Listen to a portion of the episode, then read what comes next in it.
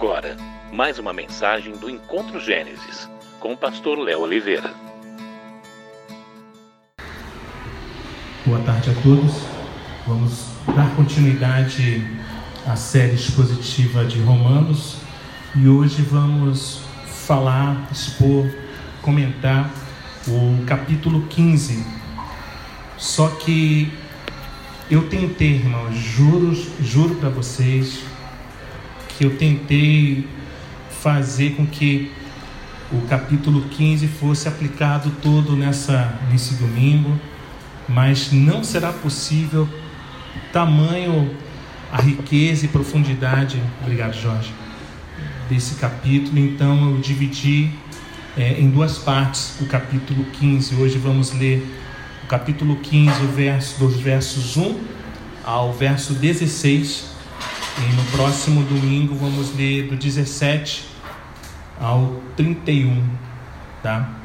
Então, abram suas Bíblias, destravem os seus smartphones na, na carta de Paulo aos Romanos, capítulo 15. Diz assim: Nós que somos fortes, devemos suportar as fraquezas dos fracos e não agradar a nós mesmos. Cada um de nós deve agradar ao seu próximo para o bem dele, a fim de edificá-lo.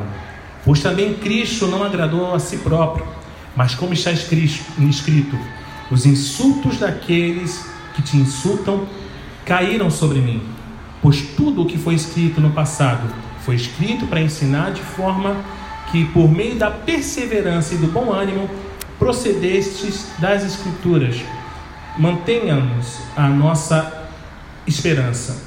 O Deus que concede perseverança e ânimo, deles um espírito de unidade, segundo Cristo Jesus, para que com um só coração e uma só boca vocês glorifiquem ao Deus e Pai de nosso Senhor Jesus Cristo. Portanto, aceitem-se uns aos outros da mesma forma como Cristo os aceitou, a fim de que vocês glorifiquem a Deus. Pois eu lhes digo que Cristo se tornou servo dos que são da circuncisão, por amor à verdade de Deus, para confirmar as promessas feitas aos patriarcas, a fim de que os gentios glorifiquem a Deus por sua misericórdia, como está escrito: Por isso eu te louvarei entre os gentios, cantarei louvores ao teu nome. E também diz: Cantem de alegria aos gentios com o povo dele. E mais, Louvem o Senhor, todos vocês, gentios, cantem louvores a Ele, todos os povos. E Isaías também diz: brotará a raiz de Jessé, aquele que se levantará para reinar sobre os gentios. Estes colocarão nele a sua esperança. Que o Deus da esperança os encha de toda alegria e paz, por sua confiança nele, para que vocês transbordem de esperança pelo poder do Espírito Santo. Meus irmãos, eu mesmo estou convencido de que vocês estão cheios de bondade e plenamente instruídos, sendo capazes de aconselhar-se uns aos outros. A respeito de alguns assuntos, eu lhes escrevi com toda a franqueza, como para fazê-los lembrar-se novamente deles, por causa da graça que Deus me deu, de ser um ministro de Cristo Jesus para os gentios, com o dever sacerdotal de proclamar o Evangelho de Deus, para que os gentios se tornem uma oferta aceitável a Deus, santificados pelo Espírito Santo. Semana passada nós lemos uh, o capítulo 14 de Romanos e nós falamos acerca da diferença, da distinção entre irmãos fracos na fé e os fortes na fé. E Paulo instruindo a igreja a esse grupo de irmãos dessa igreja a não fazer acepção. Ao contrário, ter paciência e caminhar com eles, sabe? Preservando. Isso não significa que você não, que não tenhamos que ensinar, exortar os mais fracos na fé, obviamente com todo amor, zelo e cuidado. E no capítulo 15, Paulo ele se inclui no grupo dos crentes fortes, não para se gabar mas para exortá-los a imitar a Cristo. Como os crentes fortes podem ser imitadores de Cristo? Em primeiro lugar, irmãos, agradando aos irmãos e não a si mesmo. É o que nós lemos do verso 1 ao verso 4. Isso é um desafio nos dias de hoje. Agradar o nosso irmão. Sabe, porque talvez o nosso irmão ele não compactue com os mesmos gostos, as mesmas opiniões, mas eu preciso agradá-lo. Eu preciso estar com ele.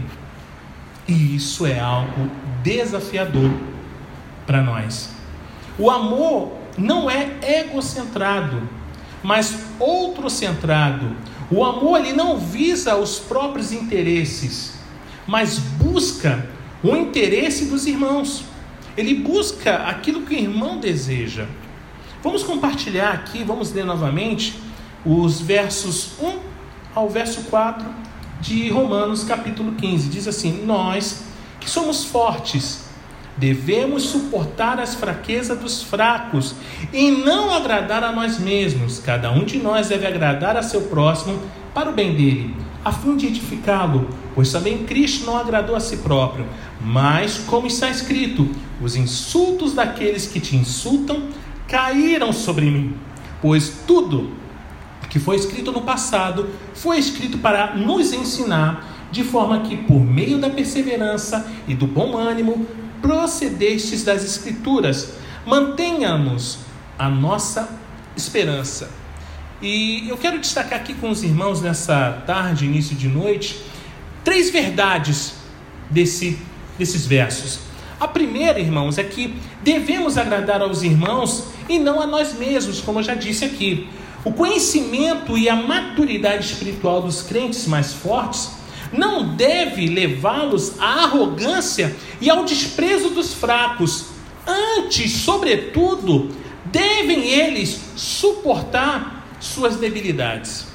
Os escrúpulos do fraco são um peso que o forte deve levar.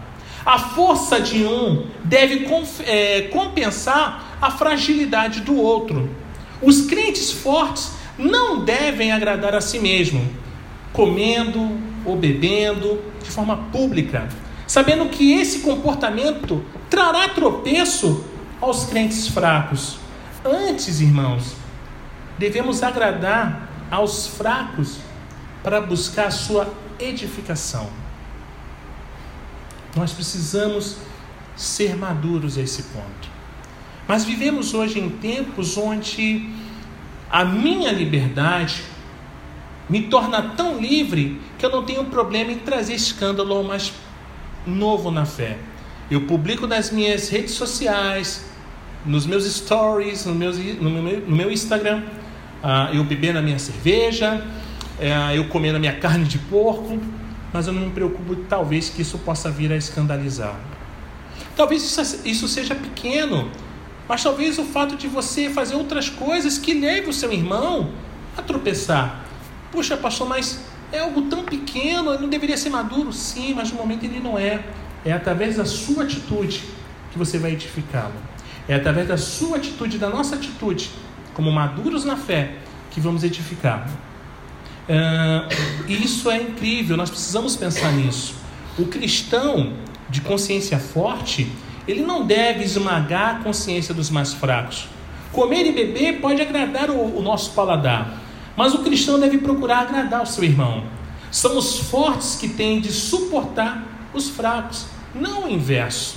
Não existe isso, sabe? A segunda, Cristo não agradou a si mesmo, conforme lemos no verso 3. O Filho de Deus, sendo perfeito, não agradou a si mesmo. Ele se despojou de seus direitos e prerrogativas e veio para servir. Cara, isso é profundo demais. Ele se despojou de todos os seus direitos para servir. Ele se esvaziou e tomou a forma de servo. Ele se submeteu à vontade do Pai e suportou toda sorte de sofrimento para salvar tanto os crentes fortes como os crentes fracos.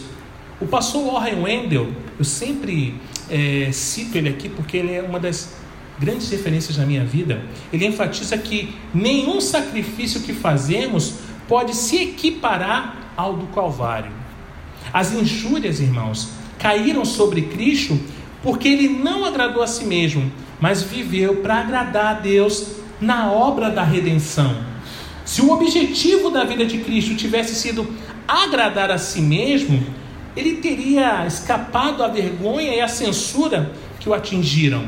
Mas vivendo como ele viveu, para agradar a Deus, para servir a sua vontade e salvar os homens, essas injúrias passaram a ser as prioridades de Deus. A terceira, as Escrituras, a palavra de Deus, irmãos, foram dadas para o nosso ensino, conforme o verso 4. Temos tanto o testemunho das Escrituras como o exemplo do próprio Cristo. Pela paciência e consolação das Escrituras, devemos ter esperança e viver não de forma egoísta e arrogante, mas de forma humilde e altruísta. E podemos extrair cinco verdades das Escrituras.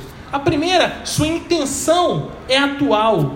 O seu valor ele é abrangente. Seu enfoque é cristológico. Seu propósito é prático. Sua mensagem é divina. Segundo lugar, adorando a Deus em espírito de unidade. Vamos ler os versos 5 e o verso 6? Diz assim: O Deus que concede perseverança e ânimo, deles um espírito de unidade, segundo Cristo Jesus, para que com um só coração e uma só boca vocês glorifiquem ao Deus e Pai de nosso Senhor Jesus Cristo. A unidade de sentimentos, irmãos, é uma dádiva de Deus. Não se esqueça disso. E não uma aptidão natural. Sabe? O mesmo sentir de uns para com os outros só pode ser experimentado no âmbito de nossa relação com Cristo. Glorificamos a Deus não com disputas e batalhas internas na igreja, ferindo a comunhão, julgando ou mesmo desprezando os irmãos.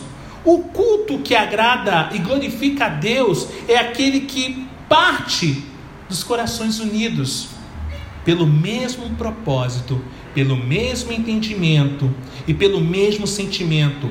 O Salmo 133 diz assim: Como é bom e agradável quando os irmãos convivem em união. Gente bonita de Deus, onde houver tal unidade de mente e coração, haverá também unidade de boca.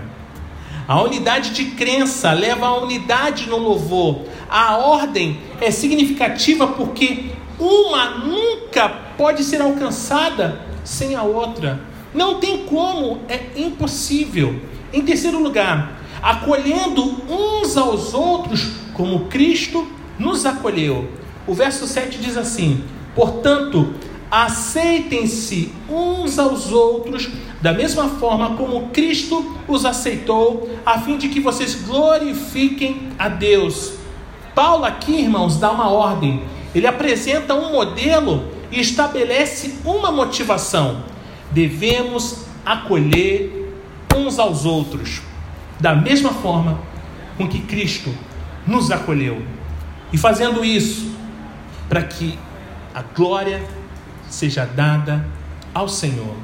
Se o Cristo, se o exemplo de Cristo é o nosso modelo, é a nossa referência, a glória de Deus, ela deve ser a nossa motivação. Em quarto lugar, sabendo que o próprio Cristo se tornou servo. Vamos ler dos versos 8 ao 13? Diz assim: Pois eu lhes digo que Cristo se tornou servo dos que são da circuncisão, por amor à verdade de Deus, para confirmar as promessas feitas aos patriarcas, a fim de que os gentios glorifiquem a Deus por sua misericórdia, como está escrito: Por isso eu te louvarei entre os gentios, cantarei louvores ao teu nome. E também diz: Cantem de alegria, ó gentios, com o povo dele. E mais, louvem o Senhor, todos vocês, gentios, cantem louvores a ele, todos os povos. E Isaías também diz: brotará a raiz de Jessé, aquele que se levantará para reinar sobre os gentios. Esses colocarão nele a sua esperança. Que o Deus da esperança os enche de toda alegria e paz, por sua confiança nele, para que vocês transbordem de esperança pelo poder do Espírito Santo. Paulo, irmãos, conclui a parte é, exortativa é, de sua carta. mostrando que devemos acolher uns aos outros na igreja, porque o próprio Senhor e cabeça da igreja se tornou servo para salvar tanto os judeus quanto os gentios. Paulo desliza quase imperceptivelmente da unidade dos fracos e fortes por meio de Cristo para a unidade dos judeus e gentios por intermédio desse mesmo Cristo. Ou seja, em ambos os casos, a unidade ela visa a adoração. Você não tem como adorar se você não está em unidade, a fim de que eles glorifiquem a Deus juntos. É o que fala o verso 9. E Paulo ainda afirma que o ministério de Cristo com os judeus se deu por amor à verdade de Deus, no propósito de demonstrar a sua fidelidade às promessas da aliança, enquanto seu ministério com os gentios foi devido à sua misericórdia. Uma misericórdia sem aliança. Podem existir, irmãos, muitas diferenças na igreja, mas há um só Cristo. Um só Cristo. Muitas das vezes nós queremos procurar a igreja perfeita. De repente todos pensem iguais, tenham a mesma linha de crescimento, estejam no mesmo, mesmo nível espiritual. Mas irmãos, a unidade vem do Senhor. A unidade vem do Senhor. Só existe um Cristo. Diferenças sempre vão existir, sempre. Mas a unidade vem do Senhor. E não se esqueçam, só existe um Cristo. E o laço da unidade entre os crentes na igreja é sua comum lealdade a Ele. A obra de Cristo, irmãos, foi a mesma para os judeus quanto para os gentios.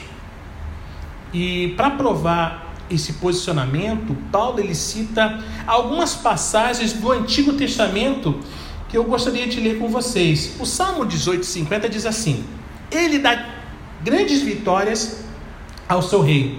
É bondoso com seu ungido, com Davi e os seus descendentes para sempre.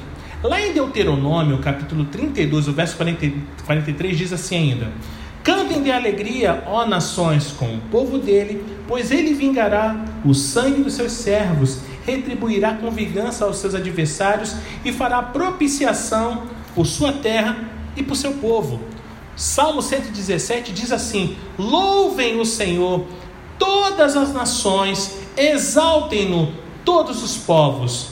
Isaías 11:10 diz assim: Naquele dia as nações buscarão a raiz de Jessé que será como uma bandeira para os povos, e o seu lugar de descanso será glorioso. Em todas elas, irmãos, Paulo encontra antigas previsões da recepção dos gentios à fé. Paulo está convencido de que, assim como Cristo veio a esse mundo para salvar tanto os judeus quanto os gentios, a igreja ela deve acolher a todos os irmãos a despeito de suas diferenças. E para concluir seu ensino sobre tolerância cristã e também o corpo principal da epístola, com uma breve oração para os seus leitores em Roma.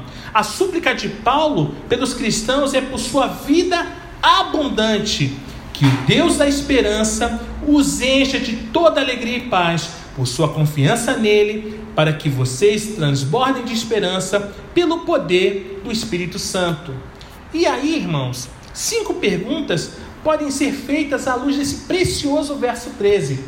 A primeira pergunta seria talvez: de onde vem essa vida abundante? Que o Deus da esperança. A vida abundante procede do Deus da esperança. Tudo provém de Deus. Ele é a fonte de todo bem. Deus não apenas ordena que seu povo viva de forma superlativa e maiúscula, mas também concede a ele essa bênção. Mas em que consiste essa vida abundante? Os encha de toda alegria.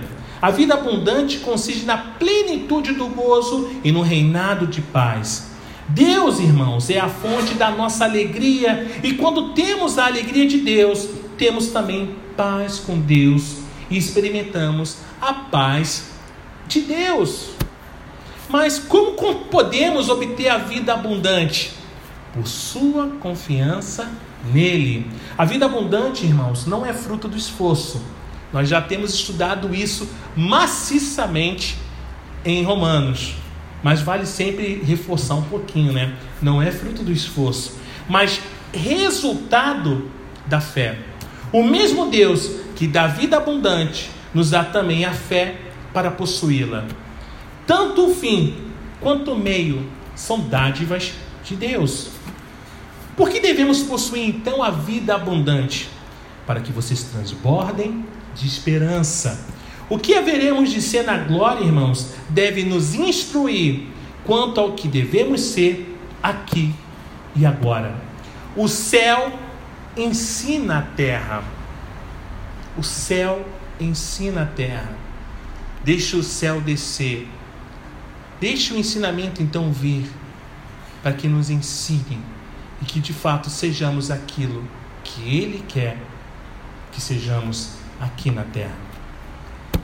A igreja triunfante, irmãos, deve ser pedagoga da igreja militante. As riquezas que o povo de Deus deve buscar com extremo zelo não são ouro, tampouco prata, mas riquezas espirituais. Deve, devemos, irmãos, ser ricos de esperança. Não adianta você estar com o bolso cheio de grana e ser mendigo de esperança, não ter esperança alguma.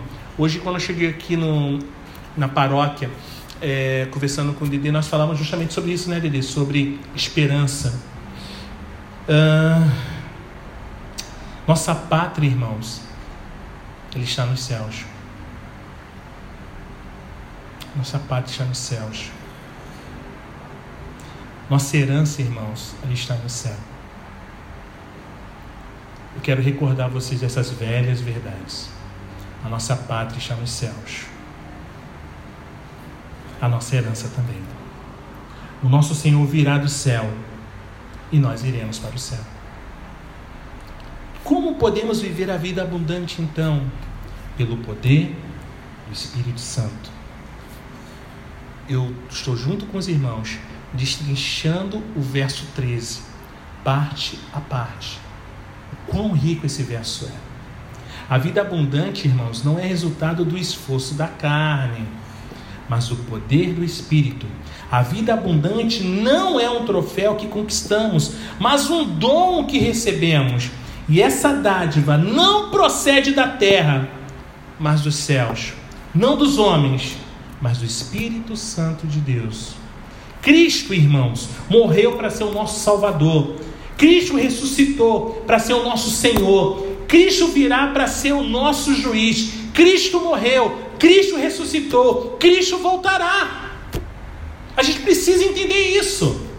Essas gloriosas verdades, essas velhas verdades, além de constituir a essência do nosso culto, influenciam a nossa conduta. Paulo escreve, irmãos, para uma igreja que não que ele não fundou e que tão pouco ele conhecia. Depois de ter feito uma grande exposição e uma grande exortação, Paulo retorna ao assunto introduzido no início da sua missiva, citando agora seus projetos de viagem a Roma, sua missão apostólica, laços de intercessão e comunhão de graças. Como sábio comunicador, Paulo ele antecipa algumas objeções, onde ele destaca dois pontos vitais o primeiro, Paulo elogia seus eleitores, verso 14: Meus irmãos, eu mesmo estou convencido de que vocês estão cheios de bondade e plenamente instruídos, sendo capazes de se aconselhar-se uns aos outros. Paulo ensinou verdades profundas e exortações pesadas à igreja, advertiu quanto às tendências antinominais. No capítulo 6, contra a arrogância por parte de alguns, capítulo 11, contra a oposição às autoridades governamentais, capítulo 13, e contra os fortes ridicularizando os fracos e os fracos condenando os fortes, capítulo 14. E diante desses fatos, gente bonita e fofa de Deus, Alguns crentes de Roma poderiam pensar que Paulo os estava julgando imaturos, ignorantes e ineptos para a obra de Deus, mas não era isso. Antes de concluir a carta, Paulo deseja esclarecer que não escreveu à igreja de Roma porque achava que os crentes lá fossem defeituosos em sua experiência cristã ou deficientes em seu conhecimento da verdade divina. Ele, com muito tato, sabe, com muito cuidado, observa que o objetivo de sua carta não é lhes ensinar nenhuma doutrina nova, mas sim lembrá-los da verdade que já possuíam, velhas verdades. Antecipando as possíveis objeções que poderiam surgir dentro da igreja de Roma, Paulo, que já elogiara a igreja por sua fé proclamante, proclamada, perdão, em todo o mundo, lhes assegura que tem elevado conceito da igreja, conforme o verso 14.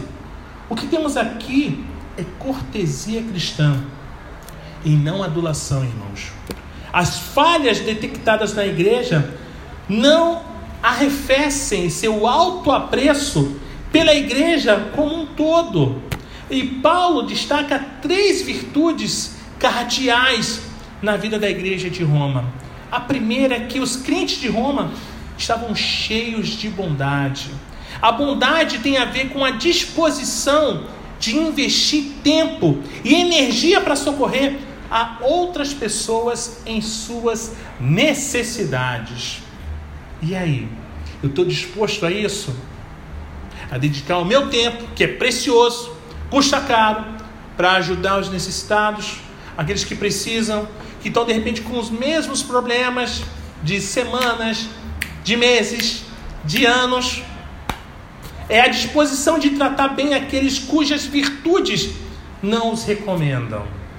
John Murray diz que a palavra grega agatousonis, que é bondade, se refere à virtude oposta a tudo quanto é vil e maligno. Também inclui retidão, gentileza e beneficência de coração e vida. Segundo, os crentes de Roma estavam cheios de conhecimento. Conhecimento, irmão, significa compreensão da fé cristã, estando particularmente relacionado a instruir a outros. O pastoreio mútuo depende não só de bondade, mas também de conhecimento.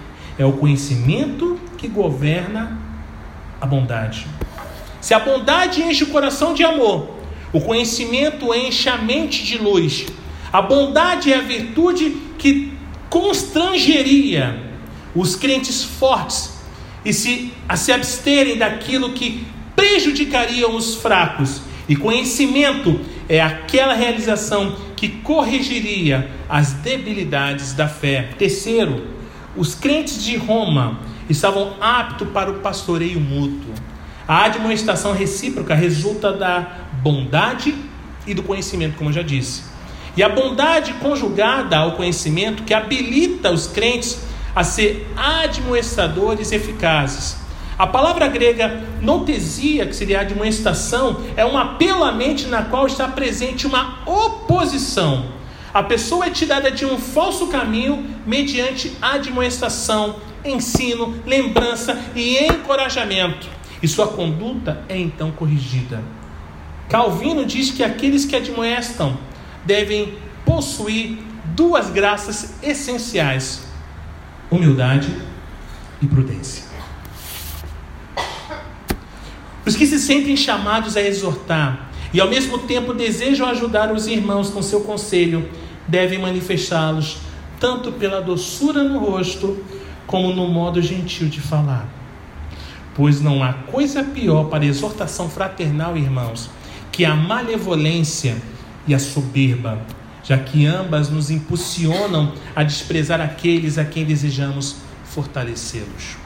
Em segundo lugar, Paulo defende seu apostolado diante dos leitores.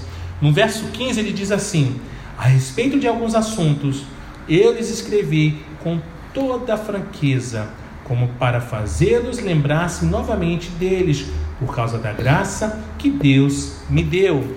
Irmãos, duas verdades aqui são destacadas por Paulo. A primeira, ele relembra aos crentes aquilo que eles já sabem. Paulo não está ensinando para os crentes de Roma novidades desconhecidas.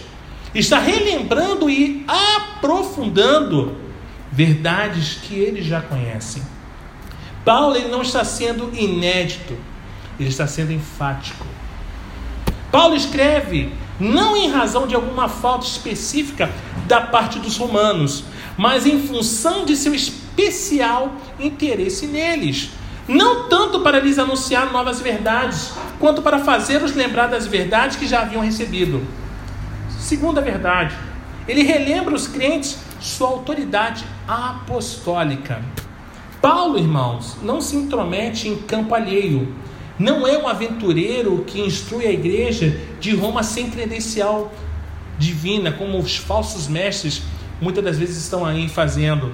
É apóstolo de Cristo e a autoridade de orientar doutrinária e eticamente a igreja era não só um privilégio sublime, mas também uma responsabilidade a ele ortogada pela graça de Deus. Foi a graça de Deus que o salvou, o chamou e fez dele um apóstolo, conforme Romanos 1,5. Paulo, irmãos, que foi essencialmente doutrinário, se torna eminentemente pessoal. Ele se autodenomina ministro de Cristo. Leiamos o verso 16.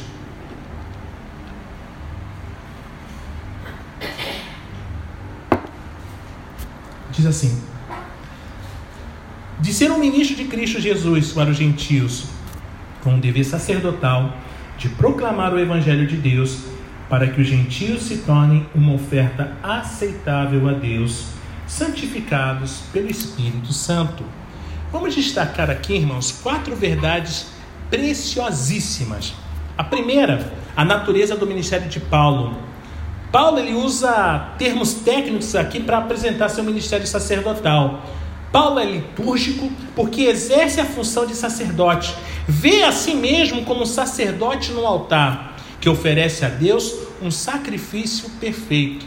Sua proclamação do Evangelho é um serviço sacerdotal e seus conversos gentios são a oferenda que ele apresenta a Deus. A palavra grega leitórugos, traduzida como ministro, significa serviço público, mas na literatura bíblica é usada exclusivamente com referência a serviços rituais e religiosos. Assim, no Novo Testamento se aplica tanto ao sacerdócio judaico como a Jesus, nosso grande sumo sacerdote. A seguir, Paulo ainda usa a palavra grega hierogel, que, que traduzida por sagrado, que significa dever sacerdotal ou servir como sacerdote, especialmente com relação aos sacrifícios do templo. Paulo, irmãos, emprega ainda as palavras gregas é, prósfora, que significa oferta, e euprosdectus, que significa aceitável, a Deus. Ambas comumente utilizadas em relação aos sacrifícios. Fazendo um adendo rapidamente aqui para não fugirmos.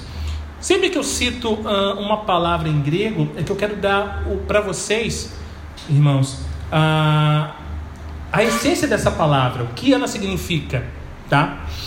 Qual é o ministério sacerdotal de Paulo e qual é o sacrifício que ele deve oferecer?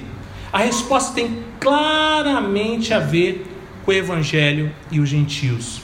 Paulo se considera um sacerdote no altar, oferecendo a Deus os gentios que ganhou para Cristo.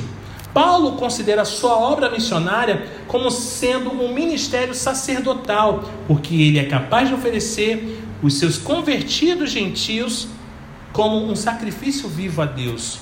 Embora os gentios fossem rigorosamente excluídos do templo de Jerusalém e não lhes é, não, não fosse permitido de forma alguma participar do ofertório de seus sacrifícios, agora, por intermédio do Evangelho, eles mesmos passam a ser uma oferta sagrada e aceitável a Deus.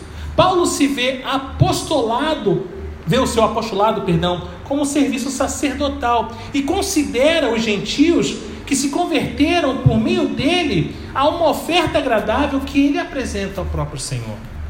como gosto de citar, o pastor Warren Wendell diz que cada alma que ganhamos para Cristo é uma oferta de sacrifício que oferecemos a Deus para a sua glória.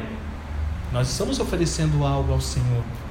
Alguns, sem dúvidas, sustentavam que os gentios convertidos por meio de Paulo eram impuros por não terem sido circuncidados.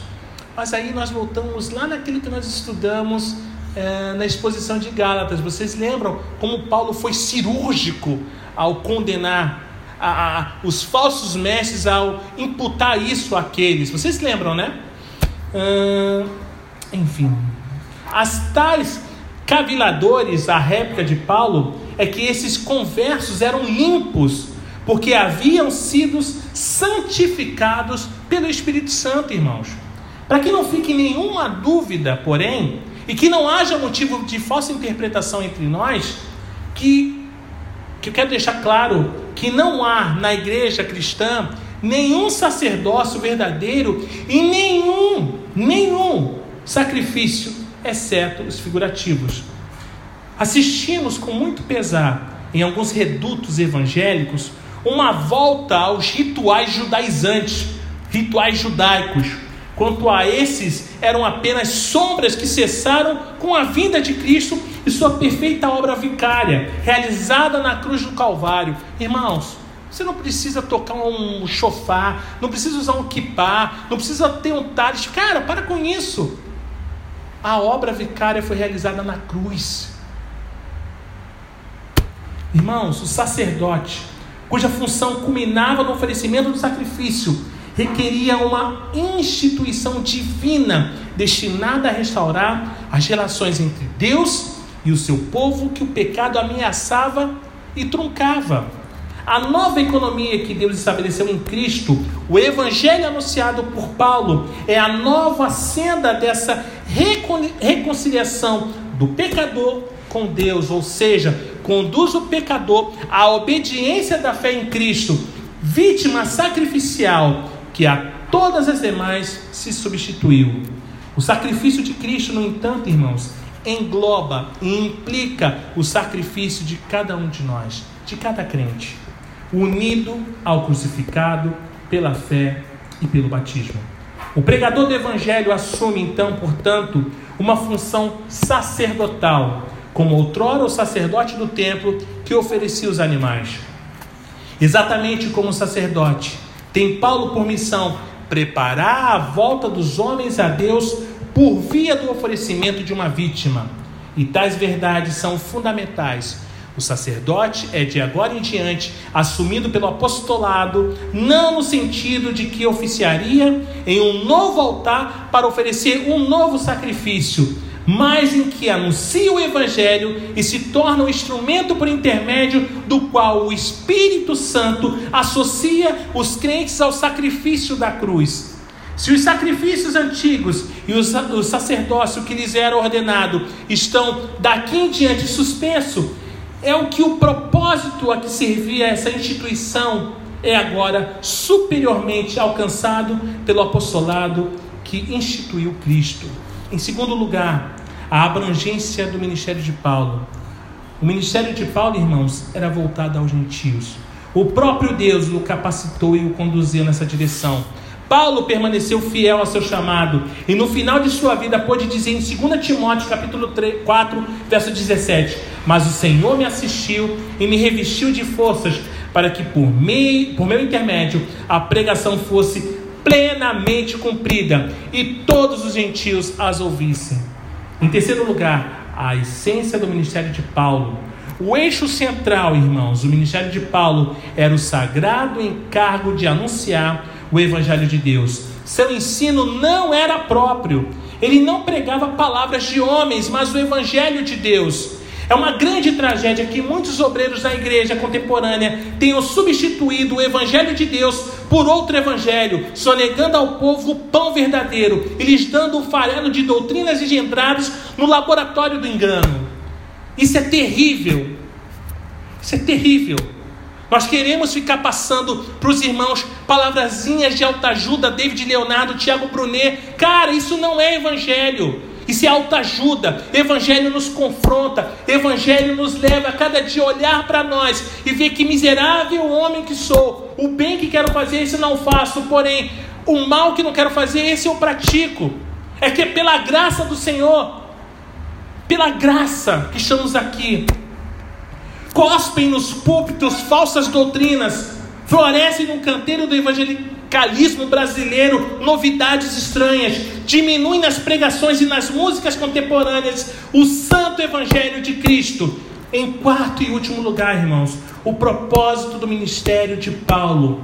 O propósito de Paulo é que os gentios, ao apresentar no altar suas vidas convertidas e santificadas pelo Espírito, fosse como uma oferta aceitável a Deus Paulo não era um pregador pragmático, irmãos. Não se contentava apenas com números. Não se deixava impressionar por grandes movimentos. Ele queria vidas transformadas. Queria que os membros da igreja fossem ofertas aceitáveis a Deus. Que possamos ser ofertas aceitáveis a Deus todos os dias. Que Deus nos bendiga. Acesse www.encontrogenesis.com.br